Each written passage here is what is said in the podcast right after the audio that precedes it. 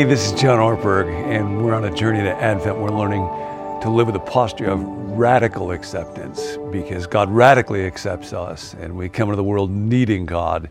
And so it helps us in every way, accepting other people. Today, I want to talk particularly about radically accepting our fears and actually radically accepting all of the unwanted negative thoughts and feelings that come into our minds. And this will sound really strange and counterintuitive, and I know it, but um, stay with me all the way through this. This is something I'm working on a lot.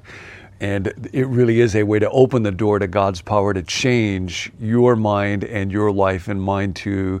And this is a big part of why Jesus came. It's very interesting in the Advent season when you look through the passages in the Bible that talk about the coming of Jesus the single command that is most often issued is a bit of a surprise. We might think it's, uh, uh, come let us adore him, worship the child, or we might think that it's go tell it on the mountain, spread the good news. It's not. The number one command is fear not, don't be afraid.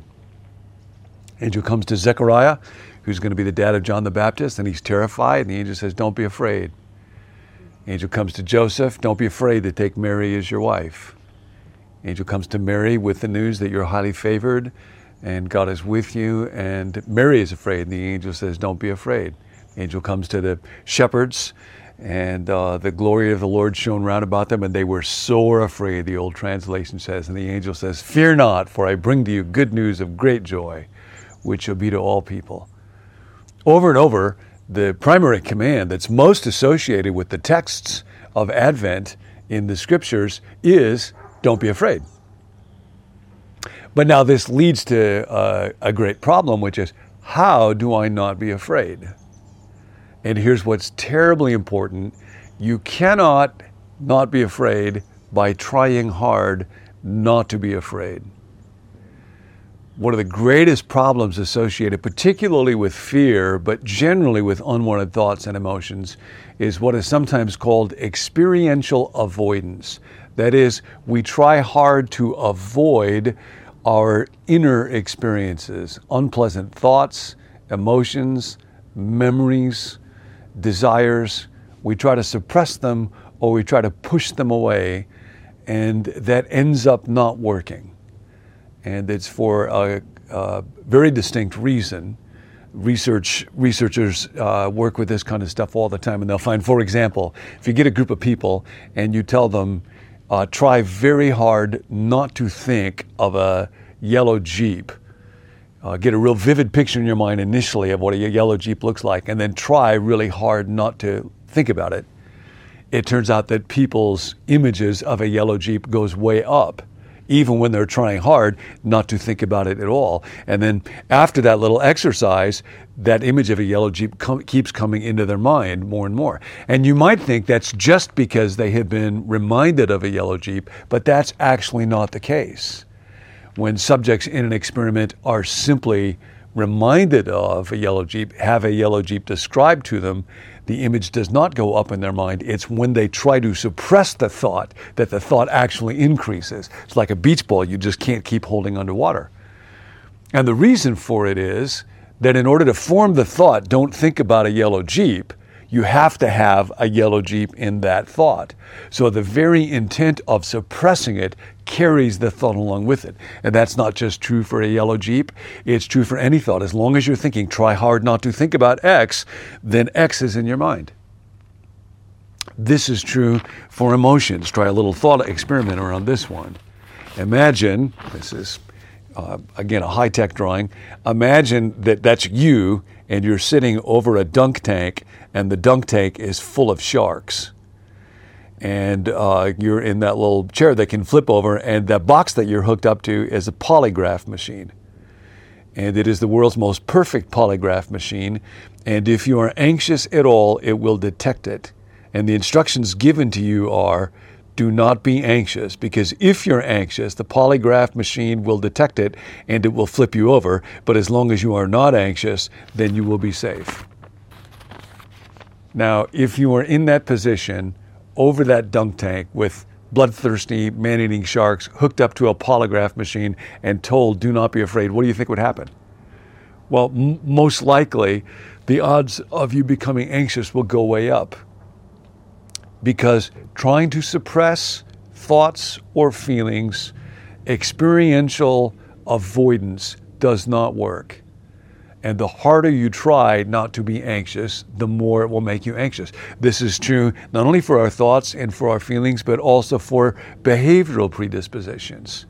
If you have somebody hold a plumber's pendulum and say, now be very careful not to allow this pendulum to move, particularly don't let it move back and forth. Guess which way it's most likely to move? It is more likely to move, and it's more likely to move back and forth rather than side to side when we enter into uh, experiential avoidance, really bad things happen to us. For one thing, our lives become constricted and narrow. In the Bible, you see this all the time when the people are at Mount Sinai and God is present, but they're afraid and they say to Moses, You go see God face to face, but not us because we're terrified.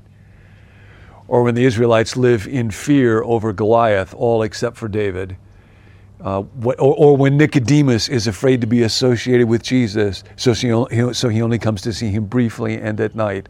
What happens then is we cut ourselves off from life and openness and the presence of God and adventure. And not only that, internally, the very act of trying to suppress fear makes it go up and not down. In other words, uh, it is generally a rule of the inner life if you're not willing to have it, you will have it. If you are not willing to experience anxiety, you will experience anxiety. Now, we can get sneaky about this. Sometimes people will think, well, okay, if it's true that if I'm willing to have anxiety, I might experience less anxiety, then I'll try to be willing to experience anxiety so that I can experience less anxiety. But of course, if you're doing that, if you're uh, saying that you're willing to have more anxiety as a way to experience less anxiety, you are not really willing to experience anxiety, and so you will experience more anxiety. Sounds like a paradox, but it's true. I have to be genuinely willing to experience the fear, to experience the anxiety.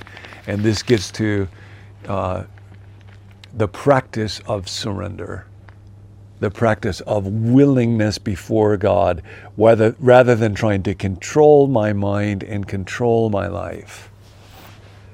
It's interesting when Paul talks uh, to the church at Rome, he says, Don't be conformed to this world, but be transformed by the renewing of your mind. But he does not say, Now you have to renew your minds. Sometimes we read that and we think, oh man, my mind is such a mess. And of course, my mind is a mess. And then I think, I got to try harder. I got to be less afraid. I got to be less anxious. I got to be less greedy. I got to be more altruistic. I will try to suppress those negative thoughts and emotions. And, uh, and of course, all that does is make things worse. Instead, I bring my mind as it is and open it up before God and say, Now, God, I'm putting you in charge of my mind. I'm not going to try to control it anymore. And the basic prayer, the foundational, fundamental prayer, over and over and over, we have been learning together is Your will be done. I can't. He can. I think I'll let him. you may be able to hear there is a dog ferociously barking right now. Maybe you have a dog phobia. And instead of saying, well, I'm never going to be around a dog again, or I will try with my mind not to be afraid of that dog, or to try to will that dog stop barking, God, your will be done. You are at work in this moment. I am willing to experience fear. I am willing to experience anxiety. Now, see, this is where it's very important to distinguish the mind and the will. Our wills, our, our wills are very important. They're very finite and limited in power. They're not able to push our thoughts around by willpower, but they're able to surrender. The will was made to surrender to God, and this is part of how we access the power of God in our lives and in our minds. The Prince of Peace has come. Do not be afraid. For I bring you good news of great joy that shall be to all people. So, in this moment, whatever your fear is, you can name it You can feel it. It's not killing you. It's not making you go away. And now I bring it to God. Dear Father, those thoughts, those circumstances, those possibilities that seem worst to me, I am not able to control. Your will be done. Your will be done. I don't want to miss experiencing you or life today. So I accept my little mind with all of its flaws and peculiarities and dark shadows. I accept it. Your will be done. Fear not. Good news. Great joy. See you next time.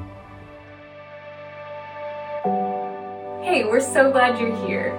More than a video to watch, we hope this is a community you can engage with. So add your voice to the comments. You can subscribe to our YouTube channel, follow us on Instagram, or join our Facebook group, becomenew.me. We'll be posting daily questions and resources for you to engage with. And if you want real-time text alerts, you can text the word become to the number 56525. So take a step, get connected, and we'll see you next time.